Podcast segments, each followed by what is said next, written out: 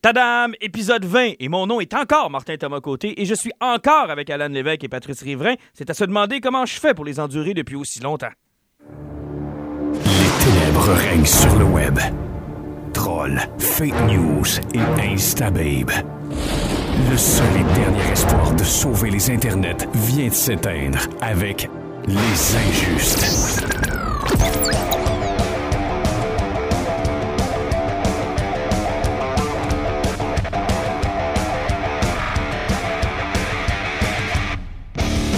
Journée historique en ce 20e épisode et aussi j'ai fait partie enfin d'un road trip des injustes. Mes injustes préférés, Pat, Alan, bonsoir. On y parle ça encore. Hey, là, c'est l'enfer, là. Excuse-moi, là, mais t'en as déjà fait un avec moi. là. Puis on en a fait un autre une fois, hein. Ben, Oui, Sean Murphy, oui, oui. Sean Murphy, Murphy, effectivement. Mais là, je suis content parce que d'habitude, vous allez toujours faire des choses ensemble, puis vous me laissez de côté, sur les lignes de côté. Parce Ben oui, qu'évidemment. puis on n'est pas allé voir avec toi euh, Ready Player One. Oui, c'est vrai, c'est vrai. On était à- Je vous avais fait honte, je pense, dans la salle de cinéma de Jonquière. Ben, à cause de la Bolduc. Oui, effectivement, il y avait la sortie de la Bolduc en même temps.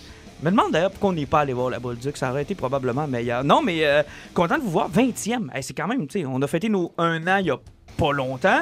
Là, c'est notre 20e épisode. J'espère que je me trompe pas dans la numérotation. Ben 20, Alan? Ouais, exactement, c'est 20. Bon, ok, excellent, bonne chose.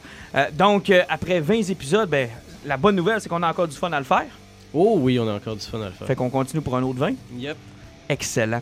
Euh, je te parlais de road trip. En fait, je vous parlais de road trip. On est finalement monté à Québec pour aller voir le film le plus détesté de l'histoire de l'humanité par les critiques. Le très, très, selon les critiques, mauvais, médiocre, comparé à Catwoman de Halle Berry. Le très mauvais Venom. Oublie pas Fantastique Fort. C'est vrai, puis pas, pas ceux-là de Jessica Alba, là. Non, on parle de, de l'autre avec euh, le gars qui a viré fou en réalisant, là. C'était qui qui réalisait ça? là? Je ne me même pas du Son souvenir. nom, euh, Craig- Craig, euh, Ben, je sais pas, c'est c'est le gars qui avait fait euh, Chronicle. Qui était Mhm. bon, Chronicle. Et euh, avant de débuter, Attention, spoiler alerte. Attention, spoiler alerte. Parce qu'effectivement, si vous n'avez pas vu Venom, on va tous vous voler les punch. On va tous vous les donner. On commence tout de suite, on voit pas Spider-Man. Non, on commence tout de suite. Tom Holland et euh, Spider-Man n'est pas dans le film. Il y a absolument aucun focal lien entre les deux. Il y a une référence au délit de l'aube. Euh, quoi? Ah oui? Ben, il y a- à un moment donné, quand il parle à son ex-femme, il- elle, elle- elle lui dit qu'il a perdu sa job à New York au délit de l'aube à Ah cause du oui, oui, de oui, niaiserie oui, qu'il a oui, fait. oui, oui, oui, c'est vrai, Oui, effectivement. oui, oui, il y avait, c'est, c'est le seul petit point qu'on pourrait noter euh, par rapport à ça, je pense. Pour le reste, c'est un film qui se tient sur lui-même. Bon, avant de peut-être le décortiquer, votre impression générale, les gars, moi, quand j'ai vu la critique, j'étais inquiet. J'étais vraiment inquiet. J'ai fait comme, bon, euh, j'espère qu'on fera pas un recul de 10 ans en arrière. Tu sais quoi, Halle Berry, c'est quoi, c'est 2002, 2003, 2004, dans ces années-là, à peu près, là, euh, J'ai dit, j'espère qu'on ne reviendra pas à cette, à cette décennie où les films de super-héros se cherchaient un peu, là. Avant, tu sais, je pense qu'on dans l'âge des films de super-héros, là, moderne, parce qu'on on exclut les Richard Donner, puis on exclut les euh, Tim Burton, puis ces affaires-là qui se sont faites à la fin des années, quatre- euh, des années 80, début des années 90. Mais je pense qu'il y a un, un- un pré-Iron Man et un post-Iron Man. je pense. Ouais, ouais. Et on n'avait pas le goût de tomber dans le pré-Iron Man. Moi, c'était mon inquiétude. Après l'avoir vu, les gars, avez-vous l'impression que ce film-là doit être jeté aux poubelles avec les Catwoman et Fantastic Four de ce monde? Personnellement, moi, à, ce que tu parlais, je vois de l'avis des critiques, moi, ce qui m'avait semé un doute, c'est la journée que la critique du monde comme nous avait commencé à sortir, genre sur Rotten Tomatoes, tu avais un clash entre les critiques qui étaient à 31 puis le public était à 89 Je dirais qu'en partage, je savais que je me lançais d'un Suicide Squad. C'est soit que tu vas triper ou que tu vas détester le film.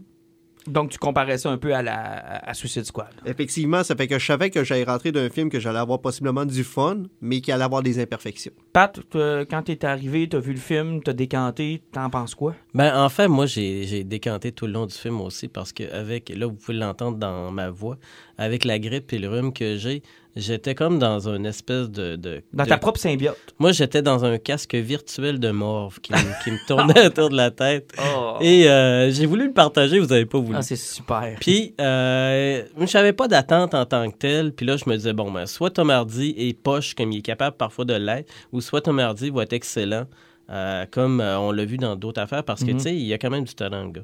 Euh, moi, j'ai j'ai aimé ça. J'ai aimé ça, j'ai été content. Euh, Il y a des. puis le, le, le plus cool, c'était vraiment l'interprétation même euh, de Tom Hardy. euh, Le film repose Brock. presque sur- uniquement sur lui. C'est sur ses épaules, c'est sur euh, la façon dont il capote à cause du, du symbiote, cette espèce de dualité-là qui, qui le fait sauter une taque, mais c'est génial. La ça. relation entre Venom et Eddie Brock, euh, qui est menée par Tom Hardy, est selon moi la grosse force de ce film-là. S'il y a un point positif sur lequel je pense que tout le monde va être d'accord, c'est que Tom Hardy n'est pas à blâmer pour si vous trouvez que c'est mauvais. Là, c'est pas mon cas du tout. Moi, j'ai été plus mitigé que vous autres parce que j'ai- eu l'impression que la campagne marketing, puis même j'irais plus loin que ça, la fa- le processus où on a réalisé le film a été influencé par les réseaux sociaux, a été influencé par cette nouvelle façon de faire où les gens sont de moins en moins sûrs de ce qu'ils font. Et ça paraît dans le film quand le ton change, euh, ça paraît s'ils ont coupé des scènes, ça paraît si euh, ils voulaient aller à quelque part puis ils sont pas allés. Moi, le film, je l'ai vu en deux temps. J'ai vu au départ un film qui se voulait très sérieux, j'ai vu un film qui se voulait très grounded et qui se voulait être un Logan beaucoup plus qu'un Deadpool. Et plus le film avançait, plus on s'en allait vers Deadpool sans l'assumer complètement. Et je pense que ça a été mal vendu, euh, Alan. Je pense que ça a été mal vendu. Personnellement, euh, ton point de vue, je le comprends très bien parce que si vous n'avez pas vu le film, de toute façon, on a dit qu'il y a des spoilers.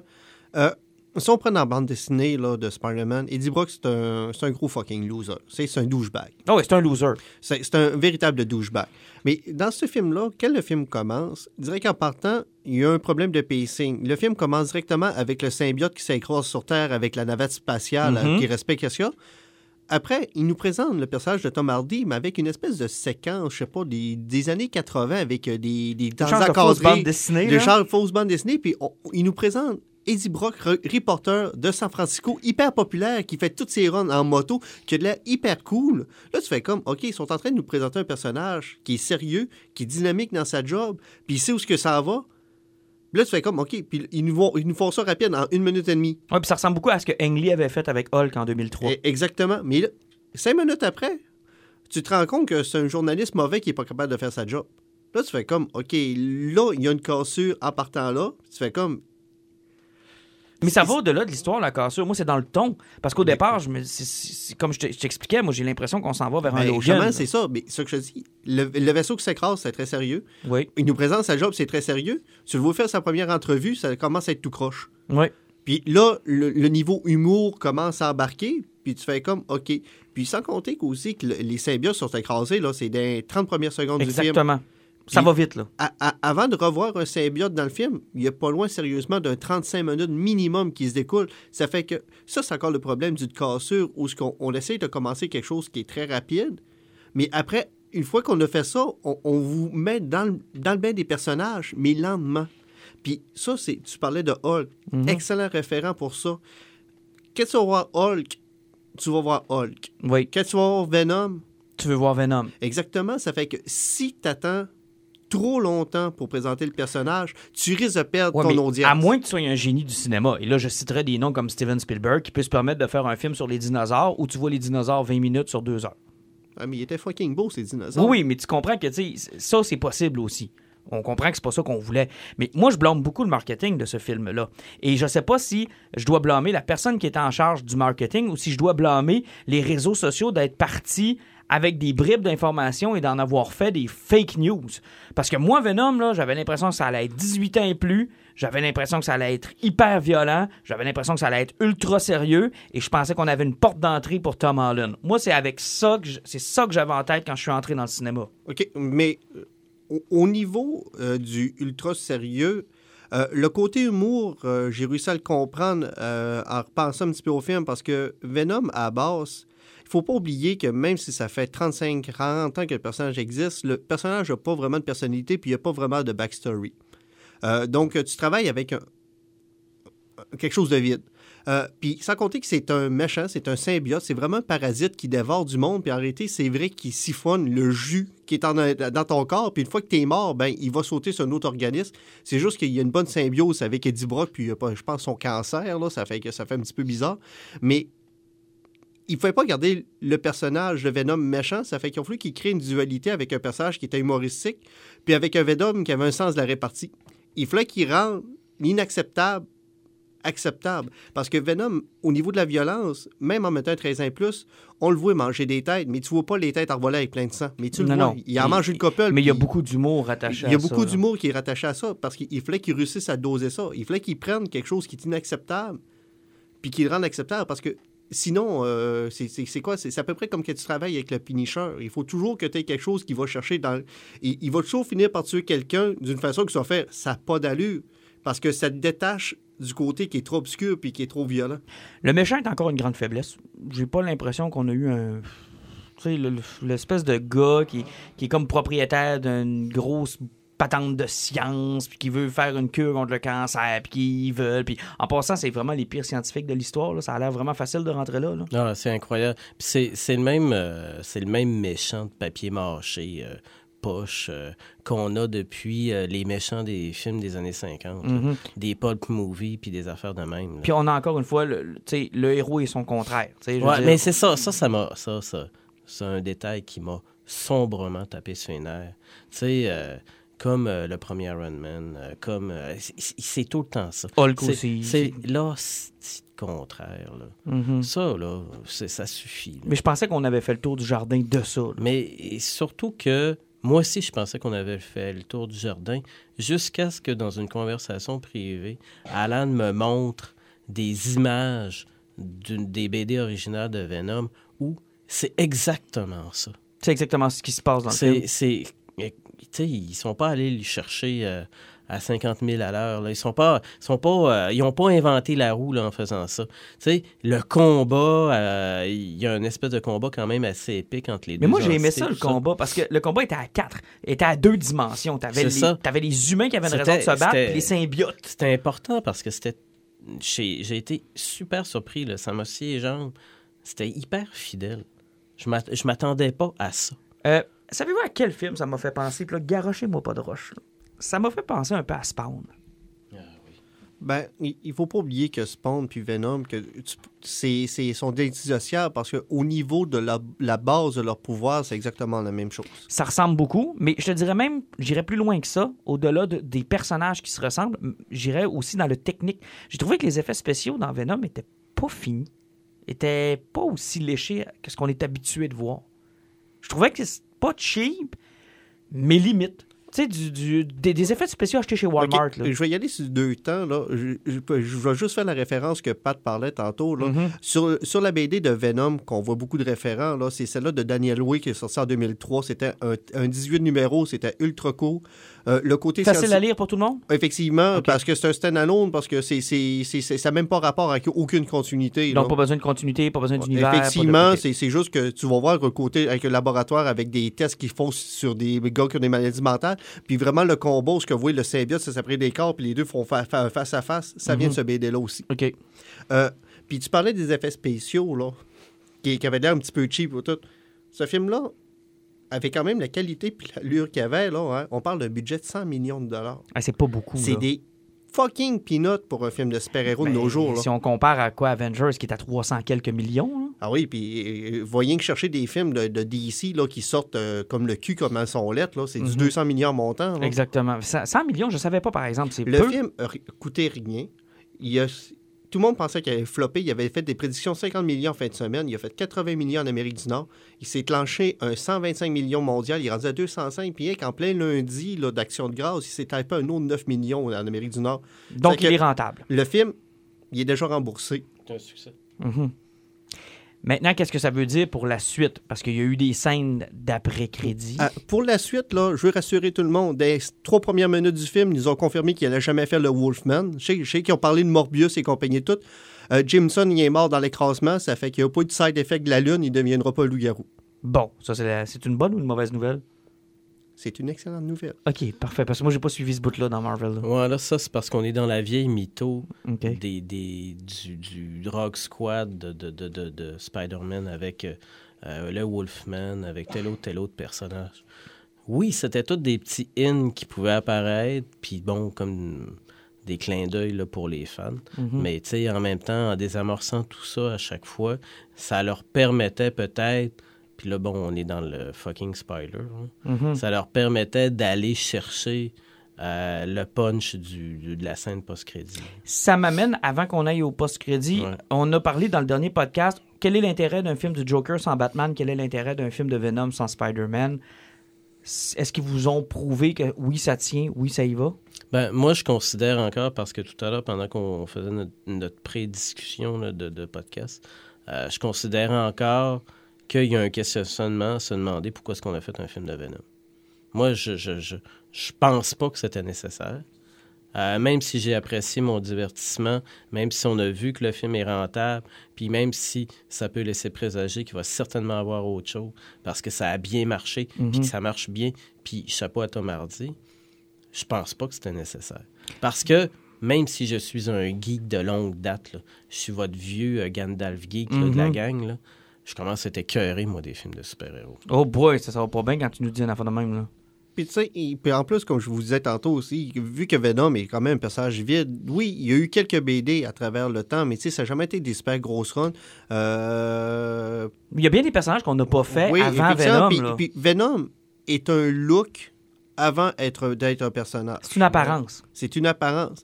Ça fait que. Puis, tu sais, le monde accroche beaucoup là-dessus, puis il est très populaire à cause de ça. Mais si, si tu demandes au monde pourquoi tu tripes sur Venom, c'est quoi ta meilleure histoire, ils vont faire, ben, slow, ce qui fait, ah, puis il sort la langue. Mais Venom souffre un peu du même problème que, par exemple, chez euh, DC avec Superman, Doomsday, à qui on a tenté tellement souvent de faire des backstories, mais qui tiennent pas, qui lui collent pas, puis que dans le fond, son seul et unique but, c'est d'être capable de tenir tête à Superman. Oui, effectivement, en plus, même avec les symbiotes, je pense qu'il avait sorti une seule bande dessinée dans l'histoire où ce que.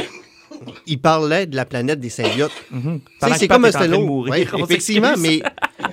Puis je pense qu'il n'y a plus jamais eu de référence, vraiment. Peut-être dans le Venomverse qui est sorti dernièrement, il en a reparlé de ça, mais c'est obscur. Ça date des années 80, la, la planète des symbiotes qui ont parlé là-dedans. Mais. Puis sans compter que Venom aussi, il se posait toute la base. Puis il y a eu un deuxième euh, un symbiote qui était Carnage, qu'on va parler un petit peu tantôt. Oui. Puis tout ce qui est descendu de ça, ça a toujours été des reproductions du symbiote parce que le symbiote est toujours en évolution, puis il peut finir par se reproduire lui par lui-même.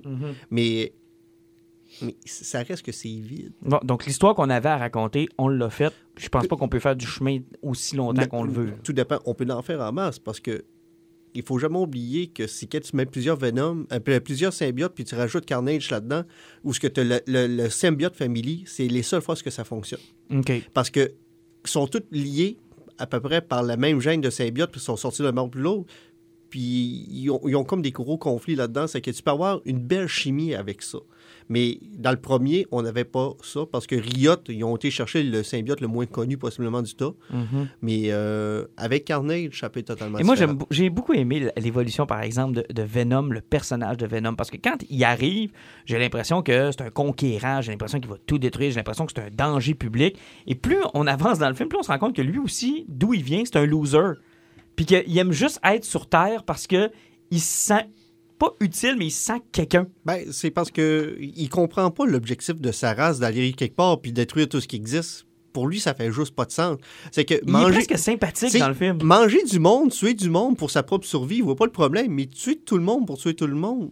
Mais c'est vrai qu'à un moment donné, j'ai trouvé qu'il était sympathique, Venom. Oui, oui, il est sympathique. Puis moi, ce que j'aimais beaucoup, c'était son petit caractère, là. Hey, il, était, il, il est comme tout le temps insulté, là, de Oui, se faire il est- traiter de parasite. Ah, il est. euh, Ça, comment est-ce qu'on pourrait dire, là? Il est. euh, Soupe Ah oui, il est effectivement. Mais ça, c'était... C'était C'était bien joué. C'était super le fun. Oui, Et c'est c'est ça qui faisait tout le film. Le reste, on s'en foutait. là.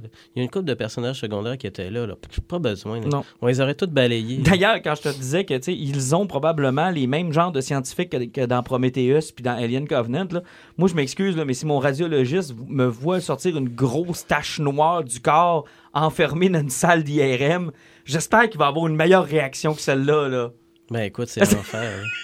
hein. c'est l'enfer. C'est... On dirait qu'ils sont rendus tellement blasés que Ah, ils sont tout, blancs! tout est normal. Le gars, il vient de Euh. cracher un immense paquet de glu noir du corps, man. Qui bouge, sacrement. Et le gars, il a Mais un peu ou pas de réaction. Sérieusement, c'est la faute du cinéma puis de tout ce qu'on lit. hein.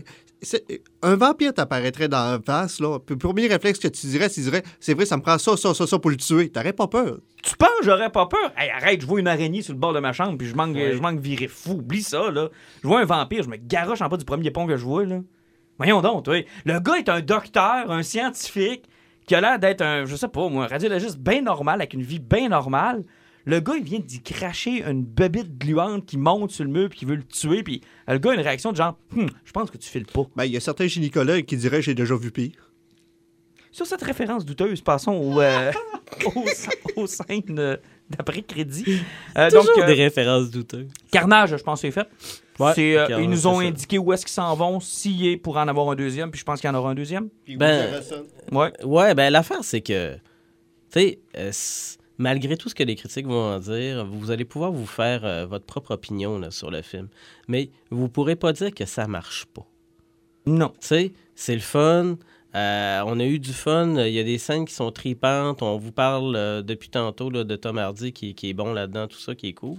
Puis, oui, ça vient de prouver, avec le week-end qu'il y a eu là, avec le, le lundi de l'Action de grâce, que le film a été rentable. Fait qu'eux autres, là, tu sais, chapeau, là. Tu sais, ils viennent de, de, de, de, se dire, regarde, enfin, euh, on va arrêter de se Mm. faire bâcher. Et euh, ils vont peut-être nous donner une suite, euh, parce qu'il y en a eu, il y en a eu beaucoup des suites qui ont été préparées et qu'on n'a jamais eu. Je pense à Green Lantern, salutations à Ryan Reynolds, où on avait établi, par exemple, c'était quoi le méchant avec la grosse tête, Hector, lui qui a une grosse, grosse, grosse tête, c'est un méchant de Green Lantern. On, on savait que ça allait être ça, probablement le deuxième. Ben non, euh, non, le Ah deuxième, non, c'était. C'était Il, est devenu jaune à la fin du film, puis ça finit là, puis on n'a jamais eu de suite. On n'a jamais eu de suite, puis c'était euh, Mark euh, Strong qui faisait ça, je pense. et C'est un bon Là, acteur. là tu étais en train de te, te mêler avec le Hulk puis avec le leader. Exactement, le fin. leader à la fin, dont on n'a jamais eu de trace. ça, là. Jamais eu de trace. Donc, ça. une scène de end credit, c'est pas non plus une assurance que tu vas avoir quelque chose. il y en a tellement eu, là. Puis ça, ça existe depuis que le monde est monde.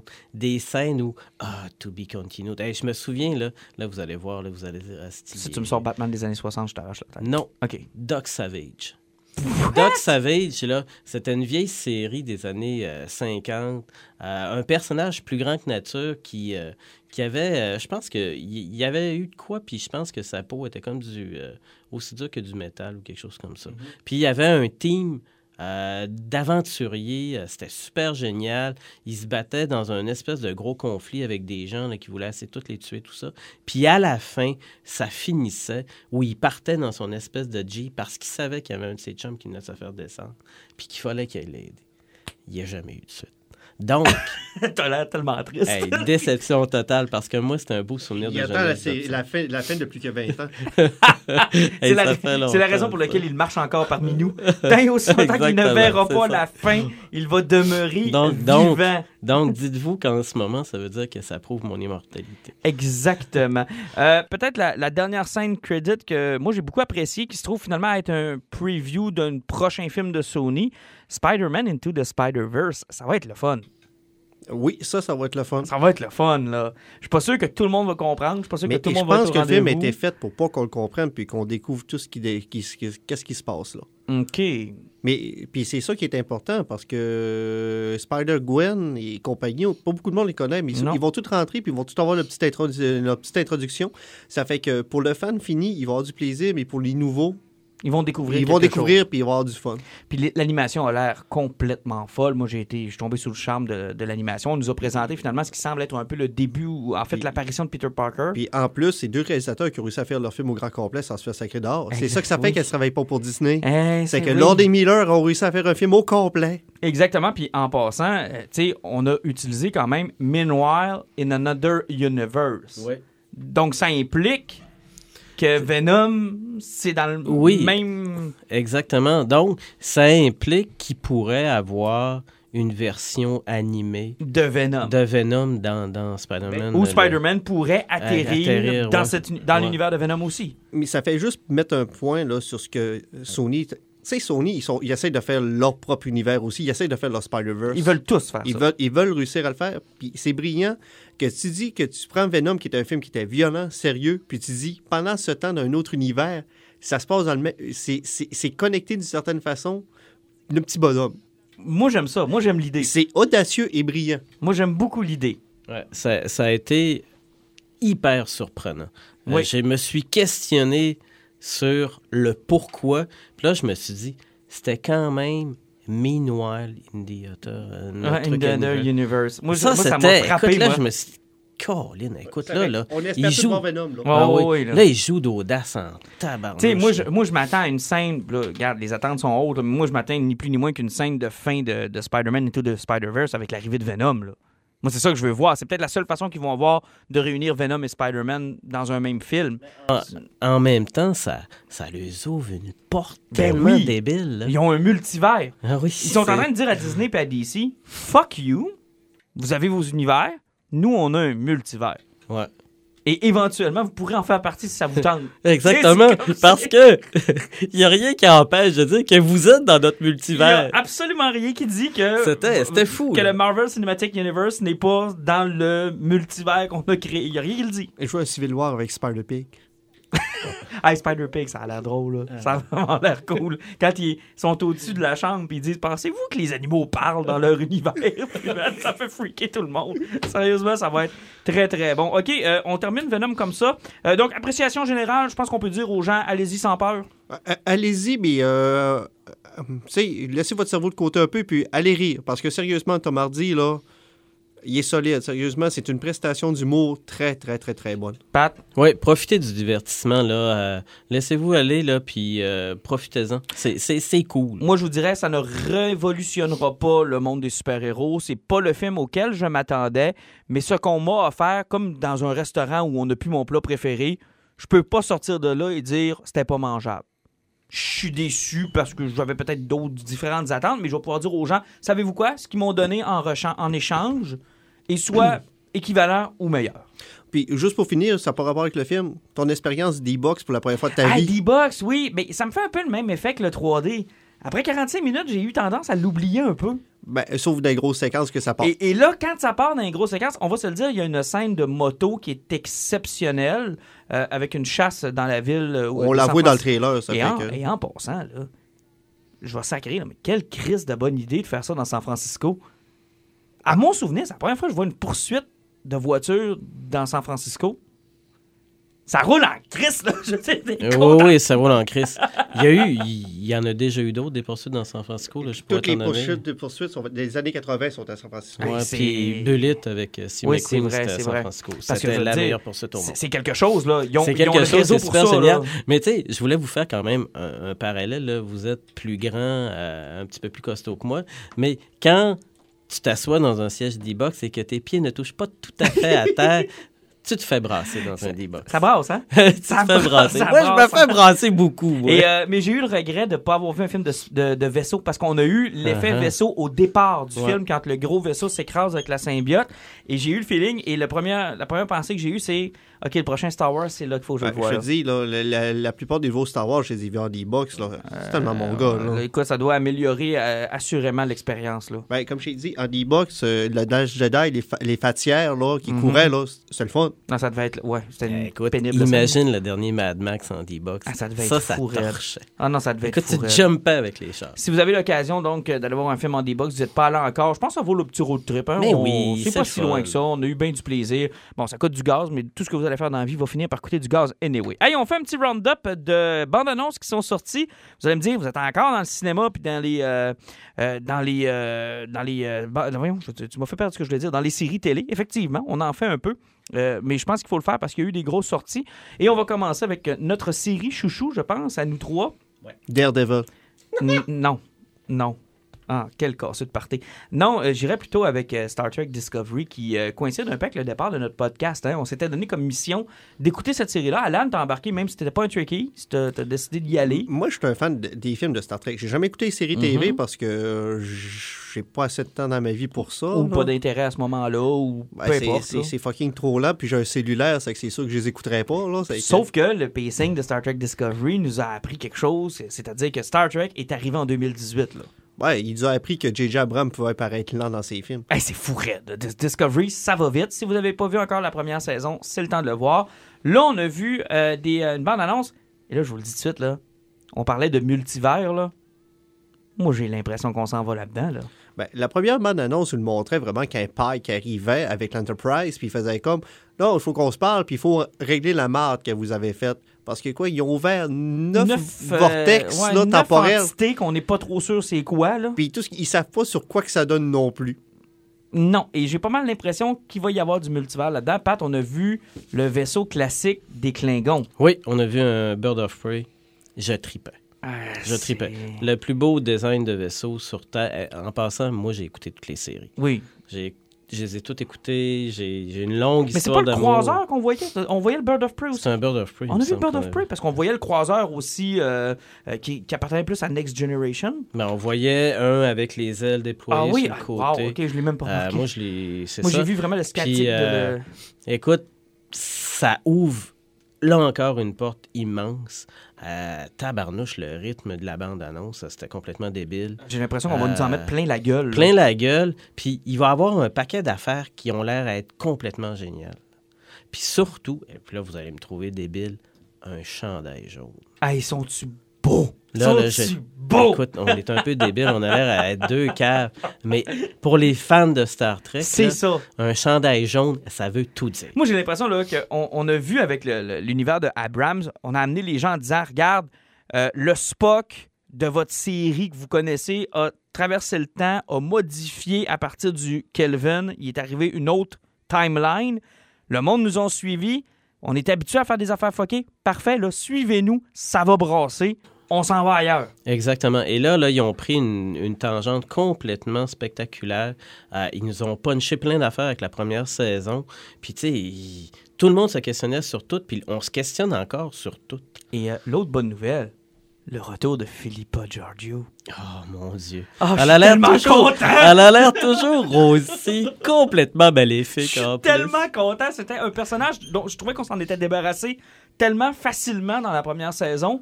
Je me disais, ça peut pas être rien qu'une histoire de contrat. Il faut qu'elle revienne. C'était un personnage fort de la deuxième moitié de la première saison. là. Oui, effectivement. Puis là, elle va revenir. Puis aussi, c'est tout ce qu'ils ont montré de, de la façon justement que tu dis, ça va être ultra rapide. Puis qu'est-ce qui va se passer justement avec tous leurs trucs pour réussir à se téléporter? Puis où est-ce que ça va les mener? Euh, pourquoi Spock est dans le coma? Euh, Spock, qui a été la grosse révélation de la fin de la bande-annonce. On pensait peut-être pas le voir, ou à tout de moins pas aussitôt. Là, on le voit. Puis aussi, c'est parce que ce qui est le Et fun, il a une barbe, Pat. ben, c'est parce qu'il a de l'air d'être dans le coma, c'est qu'il a pas dû le raser pendant qu'il était dans le Est-ce coma. que c'est parce qu'il est pas rasé ou c'est parce que c'est le Spock du Mirror Universe? Tu penses que c'est le Dark Spock? Hmm. Ah, écoute, si c'est le Dark Spock, il était trop. Écoute, moi je tripe. Mais bon, Ça je peut être intéressant. Ouais, exactement. Puis en même temps, vive la barbe, tabarnak. Mais euh, non, non, moi, cette bande-annonce-là m'a mis, puis je pense que vous le sentez dans ma voix, là. Ouais. J'ai un- j'ai un hype énorme pour cette série-là. Puis sans compter que les multiverses ou n'importe quoi, ils veulent faire plusieurs séries de Star Trek, ils veulent faire vivre CBS All Access 12 mois par année avec ça. Si tu as plusieurs univers, tu peux faire Je ce que pense tu veux. qu'on je pense qu'on se trompe pas si euh, on dit que probablement que la nouvelle série sur Captain Picard, moi, ça m'étonnerait pas de le voir atterrir à la fin de la saison ou de voir un lien entre les deux séries. Il a je pris sa retraite dans le Nexus, tu penses, lui aussi? Je- non, mais je serais, ouais, mais je sais pas, non, mais je serais pas surpris de voir un lien. Parce entre- qu'écoute, même lui a dû voir cette porte ouverte-là d'une façon euh, super géniale. là. Il a dû se dire Waouh, tabarnouche, ok, oui. Puis, tu sais, les possibilités sont, sont infinies. là. Ils Ah, ça peuvent va être triper, incroyable. avoir du fun, puis let's go, euh, fonce. Euh, Aquaman, euh, avez-vous écouté le film? Non. J'ai pas. euh, euh, vous m'en avez parlé, j'ai pas regardé la bande-annonce, puis je veux vraiment pas. Parce que ça a l'air vraiment d'une tentative désespérée de la part de DC et de Warner d'amener un hype autour de leur prochain film qui est Aquaman. La bande-annonce, tout le monde en avait parlé. On a trouvé ça bon. Il y a un autre chum qui l'avait publié sur notre page parce qu'il l'avait vu avant nous autres. Moi, à un moment donné, je me trouve un 2-3 minutes, je fais comme je vais partir. Puis là, à part, puis là, je fais comme, OK, le pacing, il est donc bien lent, puis c'est des longues séquences. Là, je me rends compte que ça dure 5 minutes 20.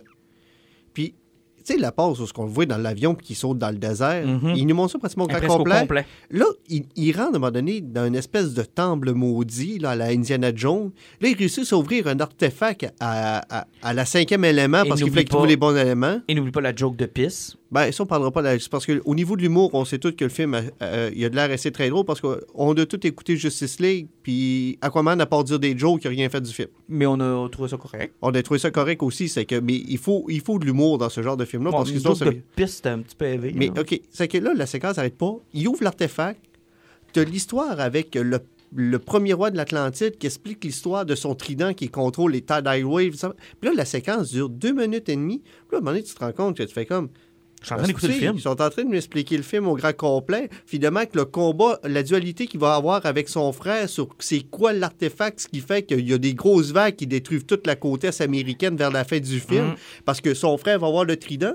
Puis pourquoi qu'Aquaman a le costume orange et bleu? C'est parce que c'est- euh, et vert, c'est parce que ça vient avec le trident. Quand tu l'as, puis tu deviens roi de l'Atlantide, c'est le costume qui vient avec. Là, je fais, là, Oh, mais quel trident il y avait dans Justice League? ben, il, y avait, il y avait un 5 dents.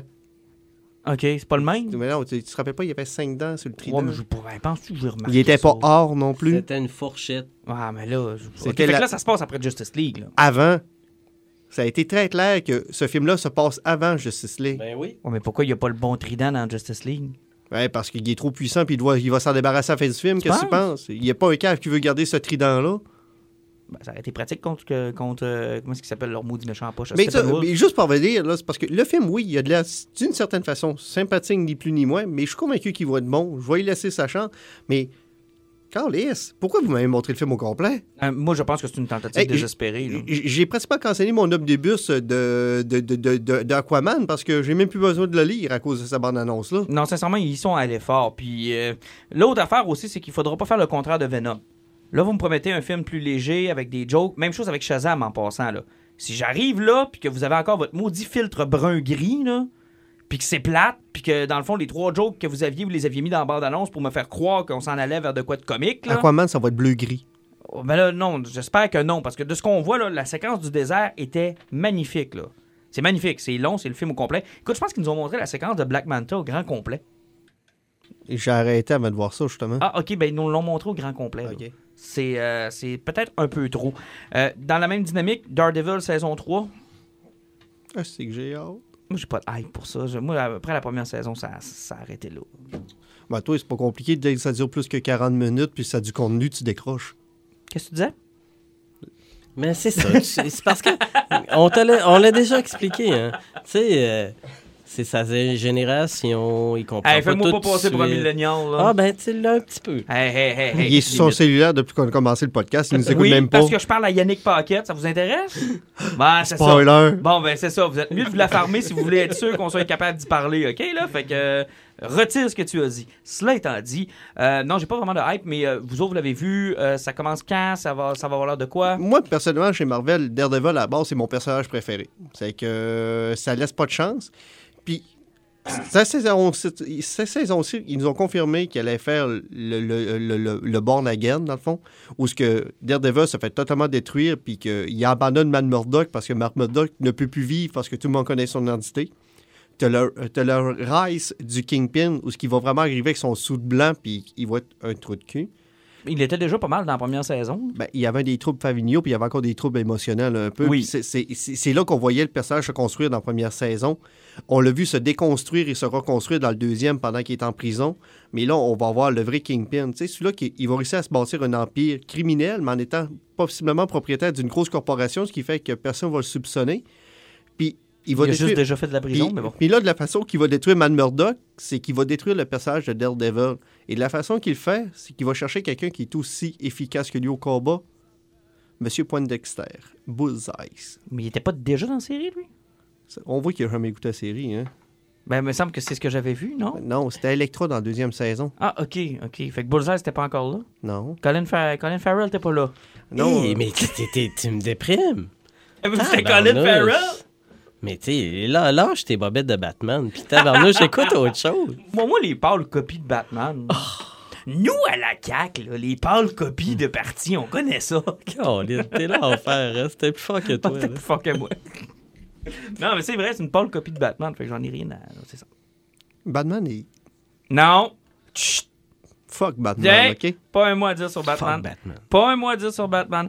Bref, hype, ça commence quand, Alan, pour ceux qui veulent Le écouter? 19 octobre, ça fait que je vais certainement avoir le temps de l'écouter avant d'enregistrer le prochain podcast dans deux semaines. Ça veut dire que tu. Ouais, la semaine d'après, c'est. euh, moi, j'attends The Chilling Adventures of Sabrina. Moi, c'est. Avez-vous vu la bande-annonce complète? Non, je l'ai pas regardé. Non, ça n'a pas de bon sens.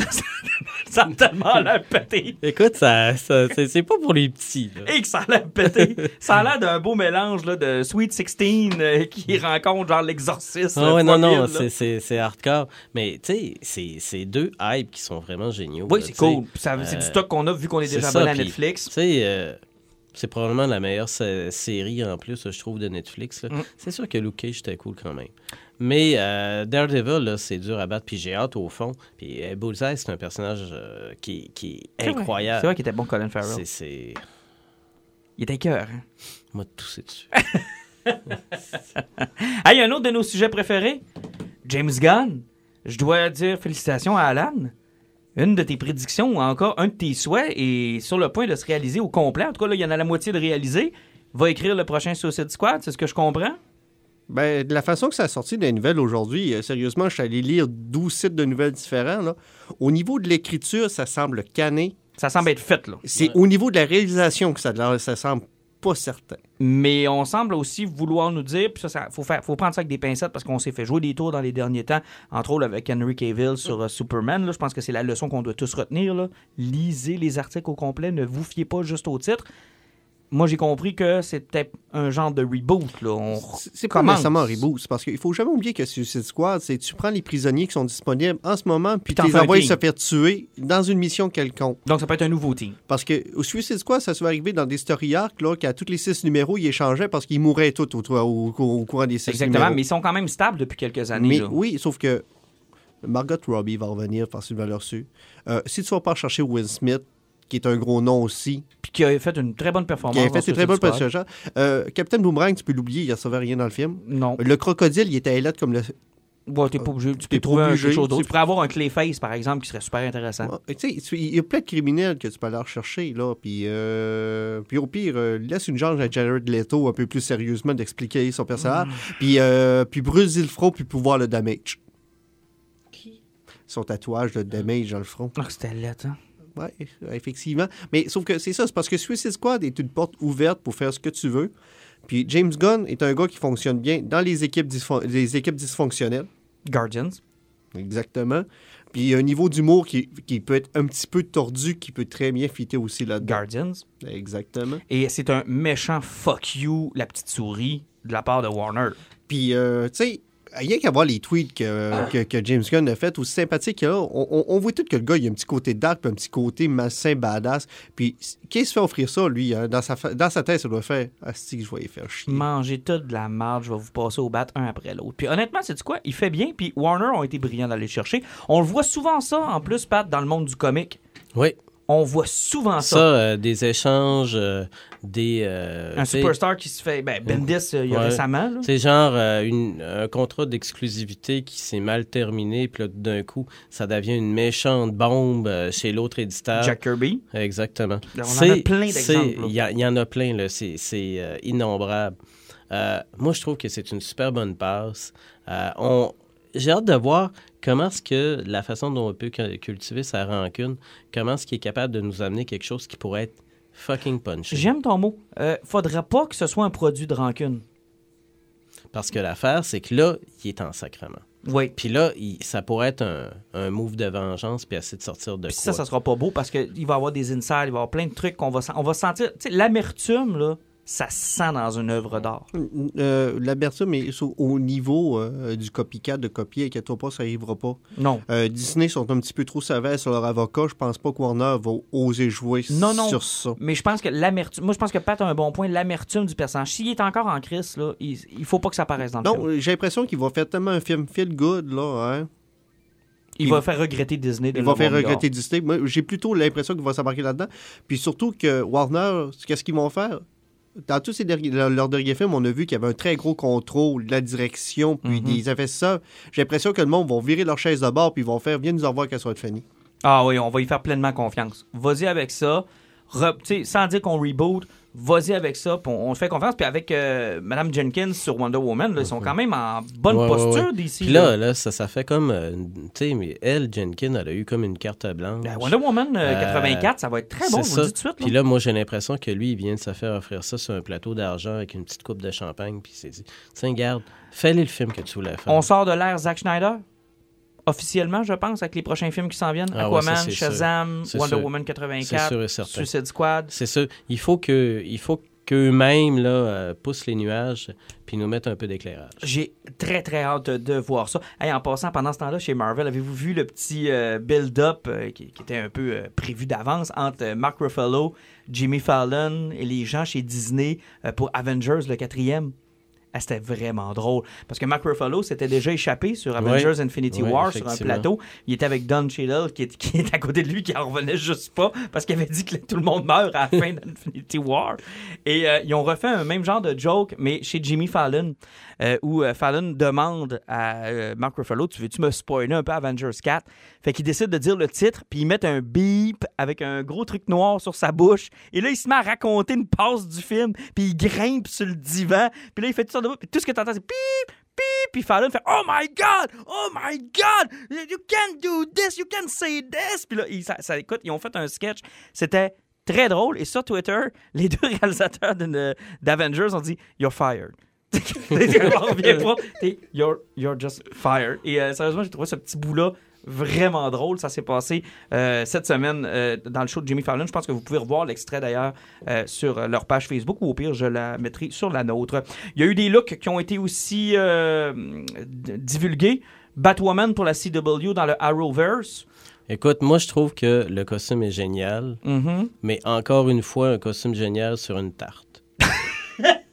Excusez. Écoute, c'est... Ouais, c'est raide. non, non, non, non.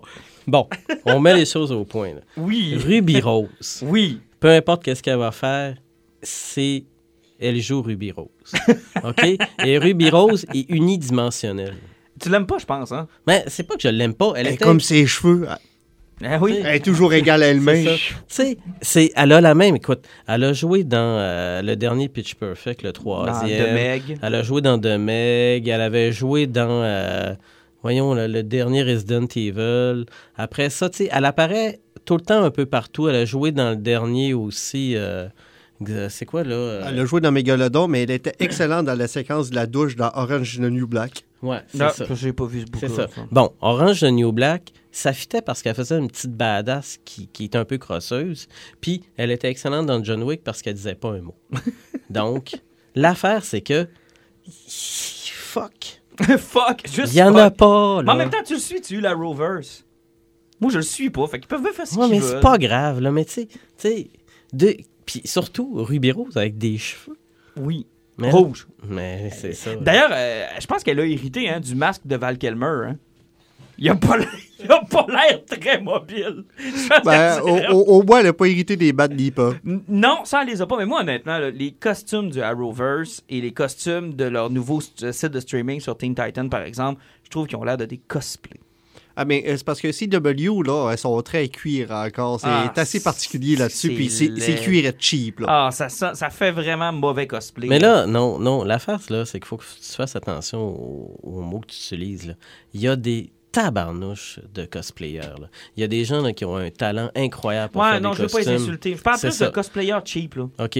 L'affaire, c'est que c'est, c'est une mauvaise idée pour certains costumes, dont le look un peu euh, prostitué là, de, Starfire. là. Ouais. Puis, mais elle, là, ça fit. Le costume est, est- c'est une belle réplique. euh, il fit avec l'univers. euh, il y a le look de ce qu'était Batwoman. là. Exactement. Donc, j'ai hâte de voir ça. Ça va être dans la Arrowverse. Elle est supposée être dans le crossover, je pense, de la fin de cette saison-ci. Ben, c'est ça, c'est parce que c'est le, c'est le crossover qui arrive euh, dans d'habitude, c'est dans le coin du mois de novembre, décembre Exactement. que ça paraît, puis l'année prochaine avoir sa propre série.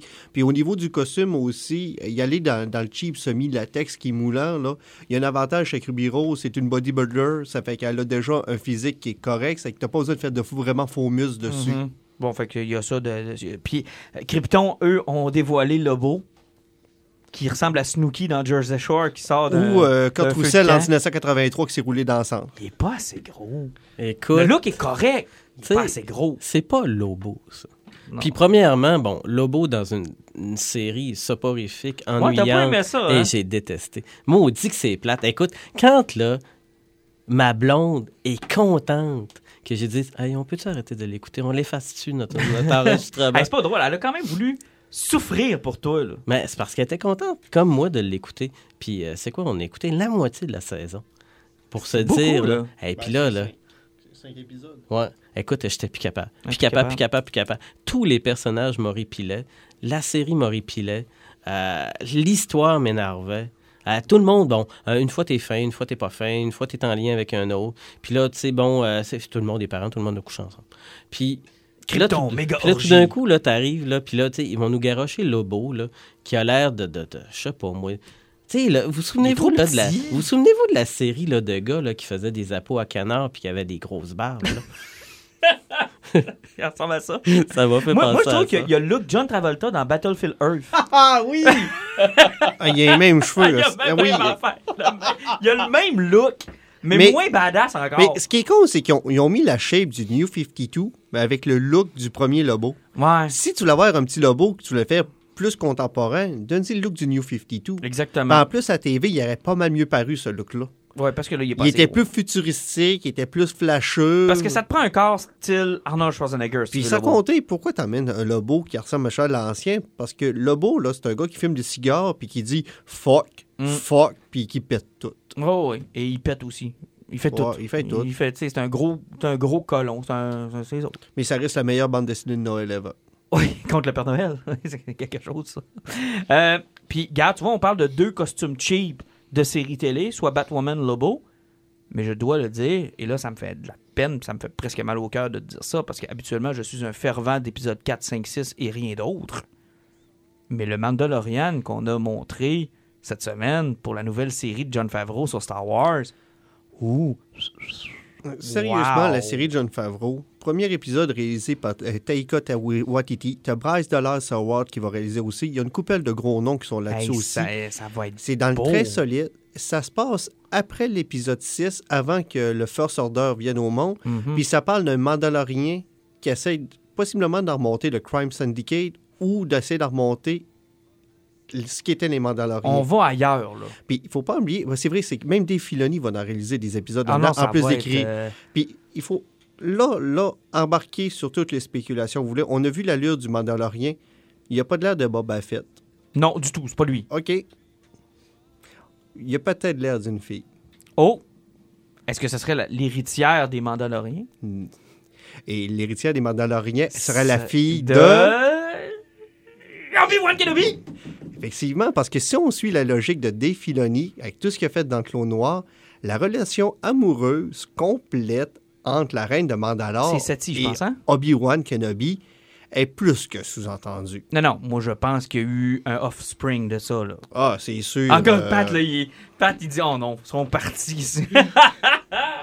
Mais c'est parce que vous voyez pas. euh, moi, je vois la scène en ce moment, là. Et, tu sais, là, des fans fous qui délirent, là, mais qui a des étoiles dans les yeux, là. Mais- C'est, incroyable. C'est tout un moment à mais- observer. mais je suis. Pour, encouragé. pour une fois, je suis d'accord sur Star Wars avec Martin. C'est hein? tellement rare qu'on se rejoint là-dessus. Mais quand j'ai vu la photo, j'ai pensé à toi. Bon, euh, habillé, mais j'ai pensé à toi pareil. Puis je me suis dit, tabarouette, je pense que je vais être obligé d'y donner un point parce que le look est slick. Le look est beau. Euh, les couleurs. Non, moi, j'ai regardé la photo, j'ai dit, on dirait un Il y a film. tellement d'ouverture. En allant chercher des Mandaloriens, mais des Bounty Hunters, t'es à l'époque où les Crime Syndicate vont tous s'en remonter. Mhm. Tu peux faire fucking Et ça fait longtemps qu'on veut les voir. Ça fait longtemps. On les a vus dans Clone Wars, c'est correct. Oui. Puis on a vu toute la passe avec Darth Maul qui se met à le tête, puis bon, blablabla. Bla, bla, Oui, effectivement. Puis, Mais- tu sais, et puis, euh, on a tout perdu les chances d'avoir une suite à solo, à voir qu'est-ce que le, le, le- quoi qu'il s'appelle, c'est le Crimson Dawn avec Oui. euh, Darth Maul? On a perdu toute chance de continuité avec ça, malheureusement. Mhm. Tu sais, voir les syndicats du crime. Parce que, euh, comme j'ai souvent dit, là, dans Solo, j'espérais voir Narshada. Mhm. Tabarnak, je peux-tu voir Narshada? Mais un jour. Euh, Mais tu sais, c'est parce que c'est comme au niveau du crime syndicate, tout, tout ce qui est gros, tout ce qui est malsain dans Star Wars, c'est là. Mhm. Moi, je pense qu'il y a du potentiel. J'ai hâte de voir cette série-là. Euh, J'imagine que c'est une série qui va être juste disponible sur le style d'affaires de streaming. Là.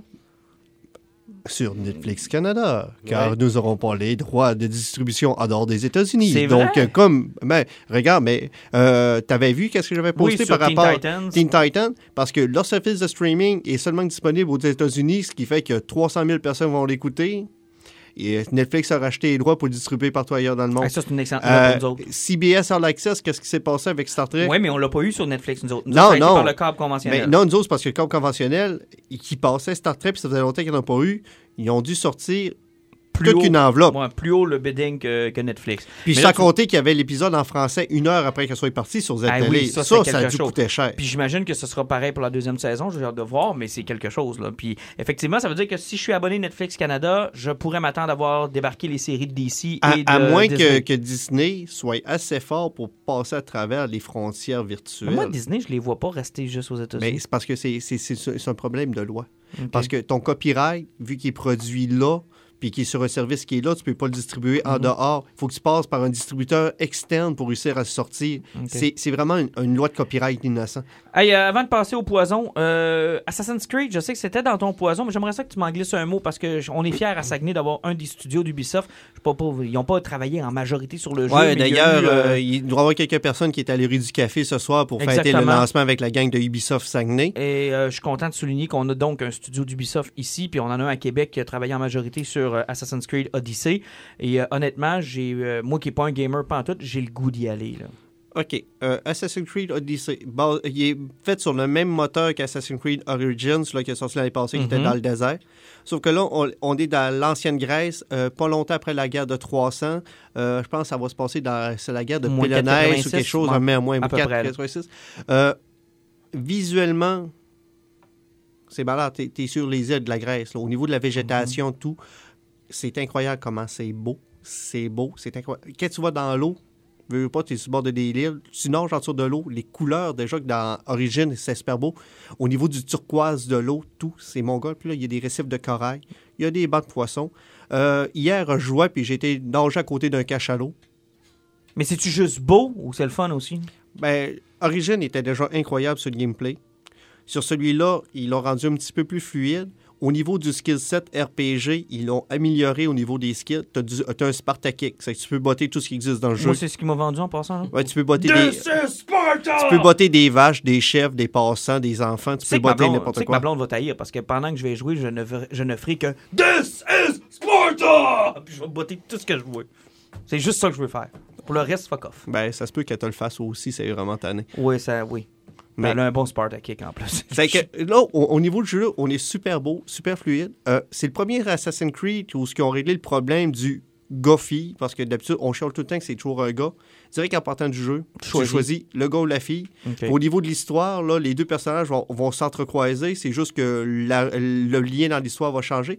Et c'est le premier Assassin's Creed où ce que le niveau RPG est tellement évolué que tu as des choix de réponse dans tes conversations, puis certains choix sur tuer du monde ou les laisser en vie peuvent avoir une influence sur l'histoire. Un impact sur le reste. Ça fait que c'est le premier jeu d'Assassin's Creed qui va être non linéaire, ce qui fait que quand il va y avoir le New Game Plus pour Ancient Game, ça peut s'attendre pour jouer soit avec le gars ou la fille, Tu vas puis changer, changer, tu vas tes choix, dire Hey, lui, si je l'avais tué, qu'est-ce qui serait passé plus tard? Ah, c'est intéressant. Donc, euh, c'est déjà disponible. Les gens peuvent se le procurer. Oui, facilement. Exactement. Euh, Peut-être un petit update sur Alice, le roman graphique. On a eu une, euh, un courriel de la part des gens euh, qui sont aux euh, commandes du projet. Euh, le screen, ce que j'ai compris, c'est que le screenplay est fait. Le, Le, le- ouais, le- le screenplay de 200 pages est fait. Tout est écrit. Euh, je pense que le bout de Patrick Sénécal est terminé. là. C'est ce, Ah. C'est ce que j'ai compris. Maintenant, il reste à Jake de faire les dessins. Et ce qu'on croit comprendre, c'est qu'on va être au-delà des 200 pages.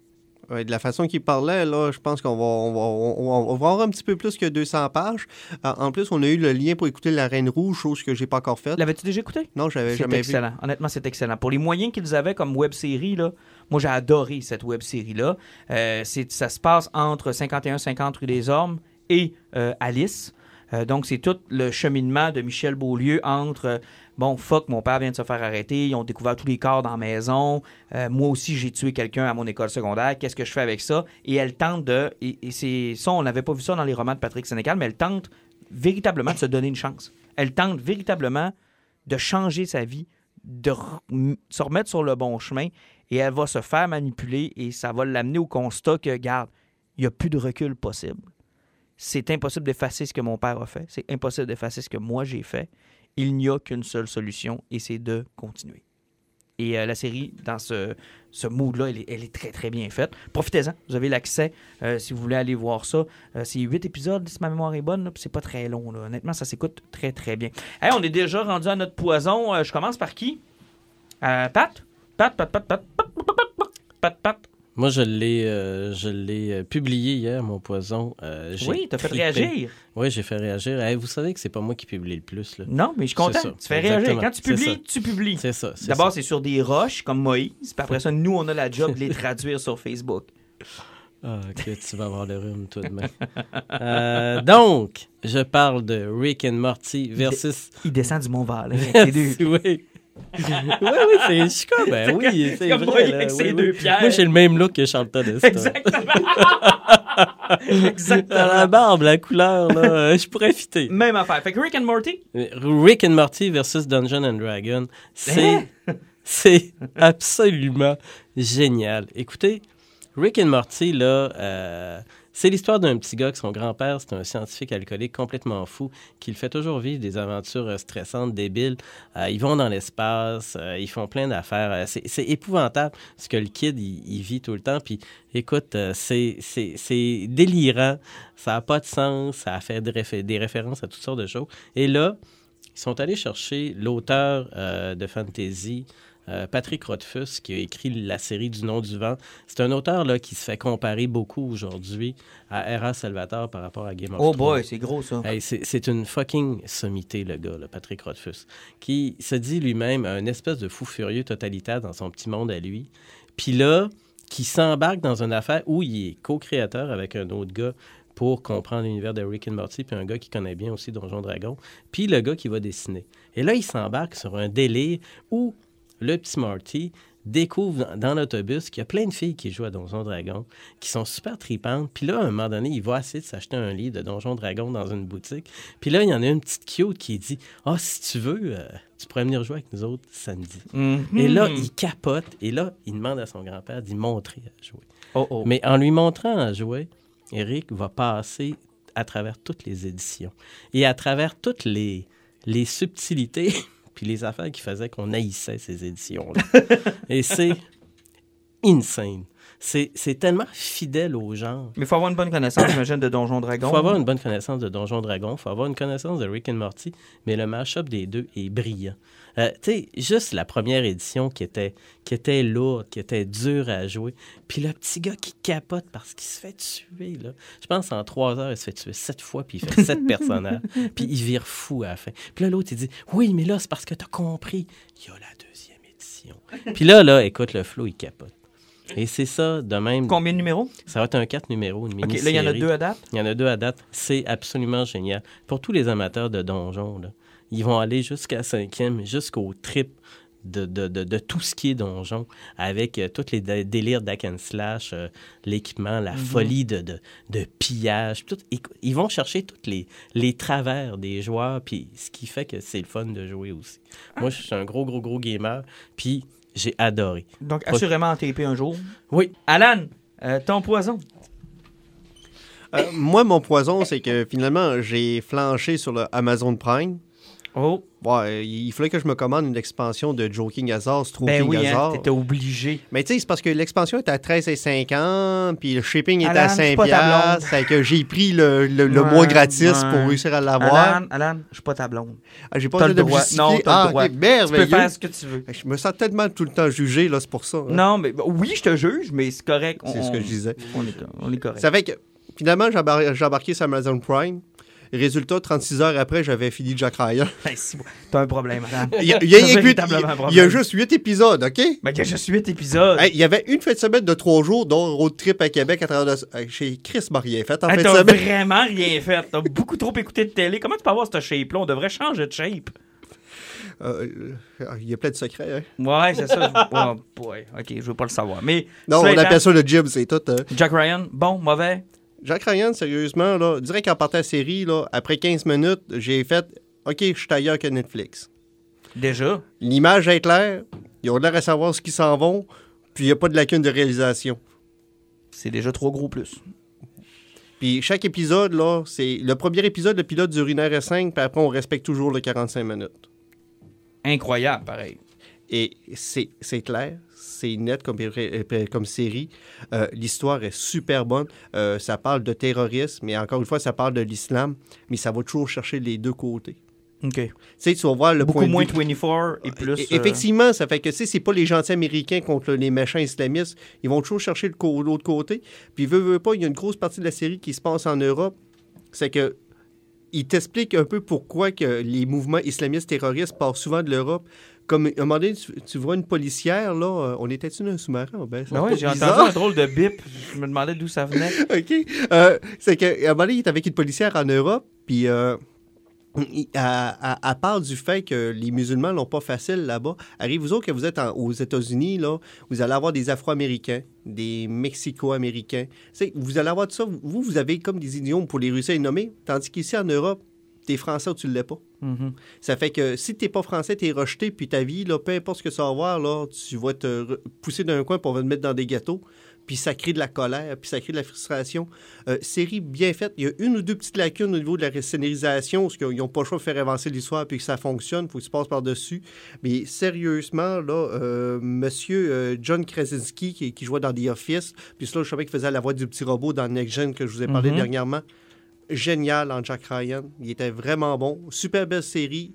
Très bien dosé au niveau de l'histoire et des séquences d'action. Donc, ça vaut la peine de faire un petit détour vers Amazon Prime si vous avez un mois gratuit, par exemple? Oui, effectivement, si vous voulez écouter, mais sinon, il y a d'autres choses. Il y a The, Man of the, in the High Castle qui paraît qu'il est super bon. Euh, il y a euh, Omen qui va embarquer dans pas long. Moi, j'attends Lord of the Rings. Puis sans compter qu'il y a certaines séries TV qui passent aussi sur des chaînes qu'on n'a pas, que quand ils passent en live, sont disponibles sur Amazon Prime. Ah, OK. Tu sais, on va parler de American God, de Preacher. Tu sais, ce genre de séries-là sont disponibles là. Euh, puis, gros, moi, j'ai découvert qu'il y avait 12 Monkeys dessus. OK. La série TV. La que- série, ouais. ça, fait, ça fait 4 ans que je veux l'écouter, la série. Je vais Là, découvrir qu'ils sont là-dessus. C'est Bon, alors, gros on sait ce que tu vas faire dans la prochaine semaine. OK, un autre 36 heures. Euh, puis en terminant, je vais y aller avec le mien. Euh, Wonder Woman Earth One, volume 2 euh, de Grant Morrison, Yannick Pocket. Je vous dis souvent que Grant Morrison est capable du meilleur comme du pire. On est dans le meilleur. J'aime beaucoup, beaucoup la twist qu'on fait avec Wonder Woman dans la, série Earth One. Je suis content de savoir que c'est pas mort. Parce que euh, les sorties sont peut-être moins fréquentes avec le Rebirth, avec les nombreuses euh, nouveautés, avec le Black Label qui s'en vient chez DC Comics. Je me demandais si on allait mettre de côté euh, ce que je considère comme étant le, presque le plus proche de ce qu'on connaît du Ultimate de Marvel, je pense, pour DC Comics. Euh, sont pas liés entre eux, mais ils ont chacun leur petit monde. Puis pour quelqu'un qui qui a pas sais, qui a pas tout le bagage de DC Comics, je pense que tu as un très, très, très, très, très, très beau point de départ avec euh, les Earth One. Les twists sur les différentes histoires sont intéressants. Tous les éléments sont là. Des fois, il y a des petites modifications, mais tu sais, ça suit. Euh, L'art de Yannick Pocket, moi, ça sert à rien. Je suis en amour avec son art. Je, trouve que le gars dessine super bien. Sa Wonder Woman est une des plus belles qui a été dessinée. Euh, à part Jake Dion, je salue. Euh, parce que c'est normal, je l'ai fait tatouer. Fait qu'à un moment donné, je suis pas pour dire que Yannick Pocket est meilleur. Cela étant. Euh, vraiment, son art, génial. Euh, la qualité du produit, écoute, quand tu regardes le livre, il est beau.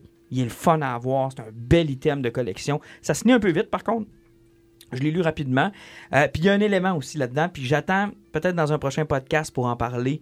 Wonder Burka, on en reparlera. Parce qu'on aura peut-être l'occasion d'avoir des réponses à nos questions. Mais on, y reviendra. Puis euh, j'ai enfin mis la main sur Spawn Origins. Ça fait longtemps que je veux lire du Spawn. Ça fait très longtemps. J'étais découragé par le 20 volumes, par le prix que ça coûtait, euh, par le fait aussi qu'on me disait que c'était pas toujours facile à suivre parce qu'il y avait peut-être des, des bouts où on n'avait pas ré- réimprimé, on a blablabla. Il en manque presque pas Il sur en le manque un peu. Euh, mais- Sérieusement, j'ai fait le décompte moi, de tout ce que j'avais de Mhm. Spawn. là, puis euh, sur les 290 numéros qui sont sortis, il m'en manque une trentaine. Puis c'est du stock que je sais pas que je peux faire pour trouver. là. OK. Donc, euh, j'ai commencé ça. Excellent. C'est tellement bon. C'est très 90s au début, là, mais c'est très, très, très, très Mais bon. euh, euh, effectivement, c'est très dingue. Rien que le premier numéro, les 22 pages, Ah, le, c'est le bon. temps entre I, Simon puis deviennent Spawn, tu fais comme, Hey, ils vont m'expliquer comment c'est arrivé. Non. 12 cases plus tard, pas 12 pages, 12 cases plus tard, il est Spawn. Ah, il commence à spawn. Pouf! Ouais, c'est direct. Oublie ça, là. Il n'y a pas de- d'origin stories. là. C'est moi une des choses que j'aime le plus là, de, de McFarlane dans cette série-là, c'est ses maudits journalistes. Ah, sont Y a-tu du cynisme de drôles? société? Là, tu le mets dans la tête des années 90, parce que je lis encore Spawn présentement, puis ils sont encore là. Ah, sont encore là? Les trois? Les trois, là, puis le gros, il est toujours, il est pro-Trump, puis Ah, tout, là, il est toujours là-dedans. La fille est genre, CNN au bout, puis l'autre est un espèce de pastiche puis, de à, à chaque fois que tu là. lis ça, là, il faut toujours que tu puis là, tu fais comme, ah, il y a tellement un cynisme, la société Mais ça fait très. Frank Miller, hein? Ça fait très Robocop 1, ça fait très. C'était. Mais une- Frank Miller n'a jamais réussi à mettre autant d'écriture dans une seule bulle. Parce que quand les journalistes embarquent, t'en as pour 10 minutes à passer Ah ouais, ouais. Frank Miller, quand dans Dark Knight Returns, là, c'est lourd, les journalistes, là, c'est très très lourd. Mais j'aime ça, cette espèce de critique sociale-là, très 90s. Moi, j'aime bien ça. On vous avait promis un invité spécial. Il va falloir attendre au prochain podcast. C'est ça. Il va falloir attendre. Je suis désolé pour tous ceux qui ont écouté au complet le podcast et qui n'avaient pas l'intention de l'écouter au complet. Malheureusement, on a dû remettre ça au prochain, mais je vous assure, euh, je peux vous donner le sujet. Je vais quand même vous donner un bonbon. C'est les 50 ans de Night of the Living Dead de George A. Romero, qui est probablement le film en 1968 qui, ça n'a pas inventé le zombie, mais je pense que ça a démocratisé le zombie. Ça a amené la culture tout autour des zombies. Euh, et on peut y aller de Night of the Living Dead jusqu'à Walking Dead. Et je pense qu'on va faire une bonne ride avec un invité spécial. Pat, je sais que toi, t'as hâte, là. Oui. Ça s'en vient. Ça Oui, s'en vient. Puis j'ai été très insistant avec Martin parce que Oui. il fallait qu'on le dise qu'on allait remettre euh, C'est l'invité remis. à plus tard. C'est remis. Et on a un autre invité surprise que si vous avez été attentif durant le podcast, vous savez déjà c'est qui. Là, Martin s'est mis beaucoup de pression. Je me suis mis énormément de pression, mais ça va fonctionner. Je vous le dis, ça va fonctionner. Fait que d'ici le mois de novembre, on va avoir deux bons gros invités à vous présenter. Effectivement, puis vous avez, con- vous avez dû comprendre aussi que le spécial zombie, c'était comme notre spécial Halloween aussi qu'on va Ça avoir va être euh, effectivement notre spécial Halloween. Puis euh, je pense que les 50 ans de Night of the Living Dead, avec la mort qui est quand même encore assez récente de George Romero, le fait que toi puis moi on l'a rencontré, Pat, euh, oui, on, a- on est encore très triste, mais c'est le maître des zombies. Peut-être que Ah oui, oui, le mettre des zombies. Là. Puis peut-être je pourrais même venir déguisé en zombie. il n'y a ça. pas de problème. Donc on va s'en reparler. Fait que euh, à plus pour notre prochain épisode Oui. spécial Halloween. Ciao. Alan, Pat, Salut! salutations.